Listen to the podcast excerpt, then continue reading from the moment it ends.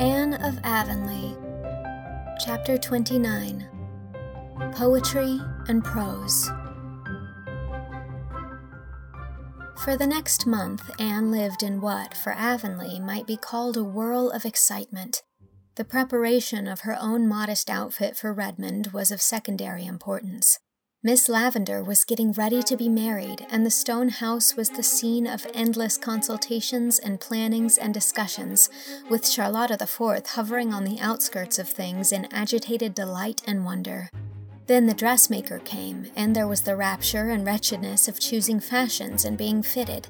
Anne and Diana spent half their time at Echo Lodge, and there were nights when Anne could not sleep for wondering whether she had done right in advising Miss Lavendar to select brown rather than navy blue for her traveling dress, and to have her gray silk made princess.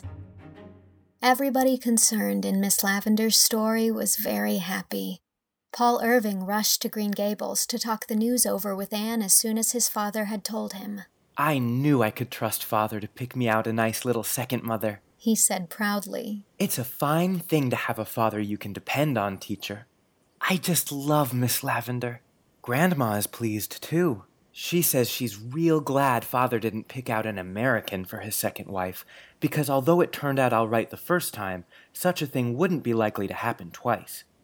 Mrs. Lynde says she thoroughly approves of the match and thinks it's likely Miss Lavendar will give up her queer notions and be like other people, now that she's going to be married.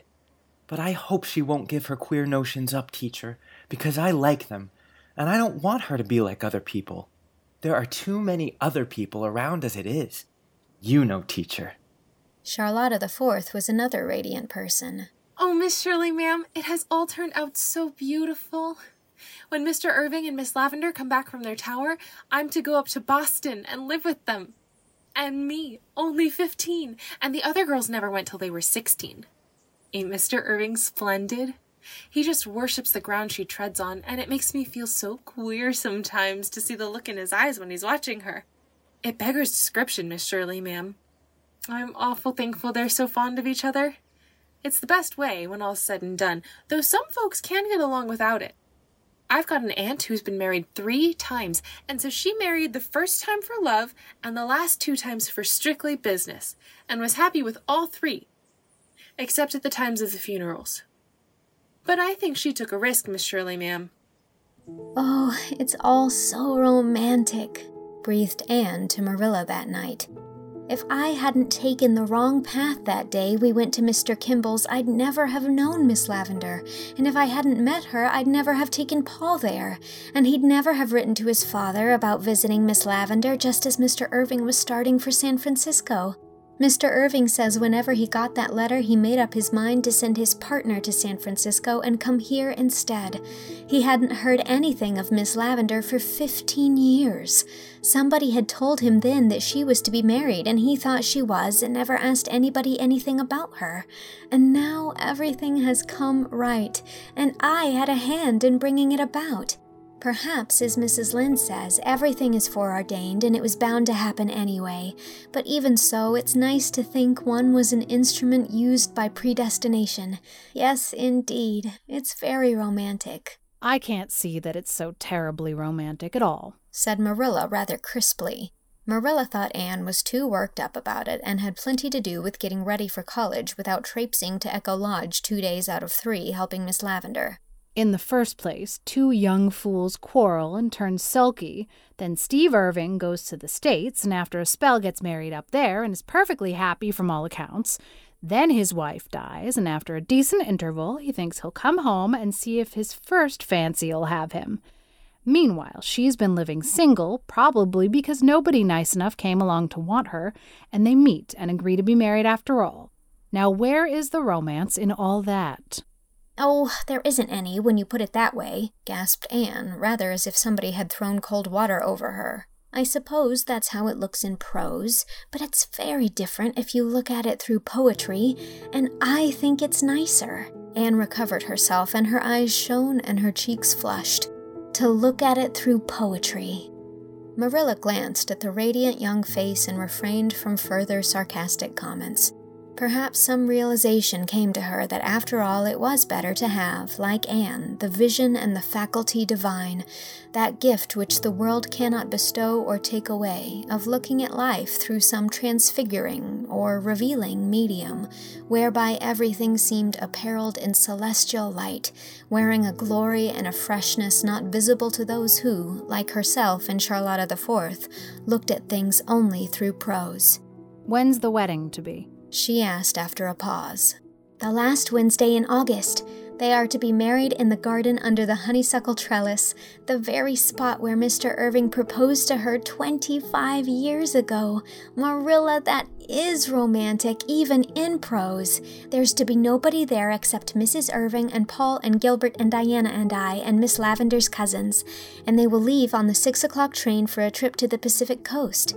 When they come back in the fall, Paul and Charlotta IV are to go up to Boston to live with them, but Echo Lodge is to be left just as it is, only of course they'll sell the hens and cow and board up the windows, and every summer they're coming down to live in it.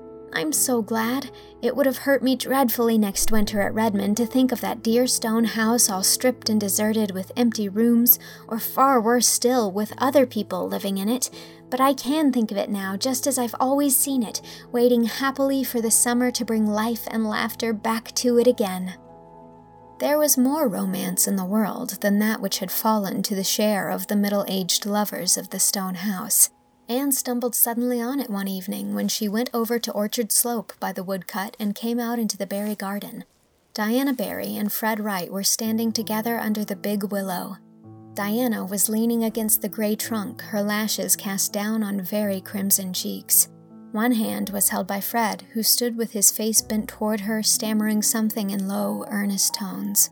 There were no other people in the world except their two selves at that magic moment, so neither of them saw Anne, who, after one dazed glance of comprehension, turned and sped noiselessly back through the spruce wood, never stopping till she gained her own gable room, where she sat breathlessly down by her window and tried to collect her scattered wits. Diana and Fred are in love with each other, she gasped. Oh, it does seem so, so so hopelessly grown up. Anne, of late, had not been without her suspicions that Diana was proving false to the melancholy Byronic hero of her early dreams. But as things are seen mightier than things heard or suspected, the realization that it was actually so came to her with almost the shock of perfect surprise. This was succeeded by a queer, little lonely feeling as if somehow Diana had gone forward into a new world, shutting a gate behind her, leaving Anne on the outside. Things are changing so fast it almost frightens me, Anne thought, a little sadly. And I'm afraid that this can't help making some difference between Diana and me. I'm sure I can't tell her all my secrets after this. She might tell Fred. And what can she see in Fred? He's very nice and jolly, but he's just Fred Wright. It is always a very puzzling question what can somebody see in somebody else? But how fortunate, after all, that it is so, for if everybody saw alike, well, in that case, as the old Indian said, everybody would want my squaw. It was plain that Diana did see something in Fred Wright, however Anne's eyes might be holden. Diana came to Green Gables the next evening, a pensive, shy young lady, and told Anne the whole story in the dusky seclusion of the east gable. Both girls cried and kissed and laughed. I'm so happy, said Diana. But it does seem ridiculous to think of me being engaged. What is it really like to be engaged? asked Anne curiously. Well, that all depends on who you're engaged to, answered Diana with that maddening air of superior wisdom always assumed by those who are engaged over those who are not. It's perfectly lovely to be engaged to Fred, but I think it would be simply horrid to be engaged to anyone else. There's not much comfort for the rest of us in that, seeing that there is only one Fred, laughed Anne. Oh, Anne, you don't understand, said Diana in vexation. I didn't mean that. It's so hard to explain. Never mind, you'll understand sometime when your own turn comes. Bless you, dearest of Dianas, I understand now. What is an imagination for if not to enable you to peep at life through other people's eyes? You must be my bridesmaid, you know, Anne. Promise me that wherever you may be when I am married. I'll come from the ends of the earth if necessary. promised Anne solemnly. Of course, it won't be forever so long yet, said Diana, blushing. Three years at the very least. For I am only 18, and Mother says no daughter of hers shall be married before she's 21. Besides, Fred's father is going to buy the Abraham Fletcher farm for him, and he says he's got to have it two thirds paid for before he'll give it to him in his own name. But three years isn't any too much time to get ready for housekeeping, for I haven't a speck of fancy work made yet. But I'm going to begin crocheting doilies tomorrow. Myra Gillis had 37 doilies when she was married, and I'm determined I shall have as many as she had. I suppose it would be perfectly impossible to keep house with only 36 doilies, conceded Anne with a solemn face but dancing eyes. Diana looked hurt. I didn't think you'd make fun of me, Anne, she said reproachfully. Dearest, I wasn't making fun of you, cried Anne repentantly. I was only teasing you a bit. I think you'll make the sweetest little housekeeper in the world, and I think it's perfectly lovely of you to be planning already for your home o' dreams. Anne had no sooner uttered the phrase home o' dreams than it captivated her fancy, and she immediately began the erection of one of her own. It was, of course, tenanted by an ideal master, dark, proud, and melancholy, but oddly enough, Gilbert Blythe persisted in hanging about too, helping her arrange pictures, lay out gardens, and accomplish sundry other tasks which a proud and melancholy hero evidently considered beneath his dignity. Anne tried to banish Gilbert's image from her castle in Spain, but somehow he went on being there, so Anne, being in a hurry, gave up the attempt and pursued her aerial architecture with such success that her home o' dreams was built and furnished before Diana spoke again. I suppose, Anne, you must think it's funny I should like Fred so well when he's so different from the kind of man I've always said I would marry. The tall, slender kind. But somehow I wouldn't want Fred to be tall and slender. Because, don't you see, he wouldn't be Fred then. Of course, added Diana rather dolefully. We will be a dreadfully pudgy couple. But after all, that's better than one of us being short and fat and the other tall and lean, like Morgan Sloane and his wife. Mrs. Lynde said it always makes her think of the long and short of it when she sees them together. Well, said Anne to herself that night as she brushed her hair before her gilt framed mirror, I am glad Diana is so happy and satisfied. But when my turn comes, if it ever does, I do hope there'll be something a little more thrilling about it. But then Diana thought so too once. I've heard her say time and again she'd never get engaged any pokey commonplace way. He'd have to do something splendid to win her. But she has changed. Perhaps I'll change too. Hmm, but I won't, and I'm determined I won't. Oh, I think these engagements are dreadfully unsettling things when they happen to your intimate friends.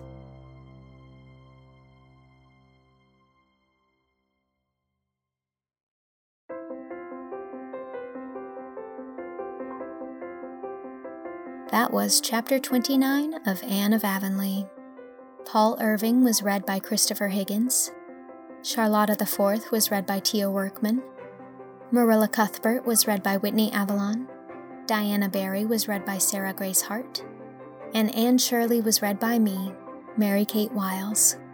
It is also recorded and edited by me and executive produced by Xiaoxi Kuo, Jane Leach, and Warren Day. Additional editing and sound design by Lizzie Goldsmith. This project is funded entirely through my Patreon, where you can get the rest of this book and also, at a higher level, receive all of the third book in the series, Anne of the Island. If you'd like access to this and a lot of other fun content, as well as a wonderful community, head on over to patreon.com slash mkwiles. And thanks. This chapter was made possible by my patron Jamie Taylor. Thank you, Jamie. Chapter 30, the final chapter, will be coming next week.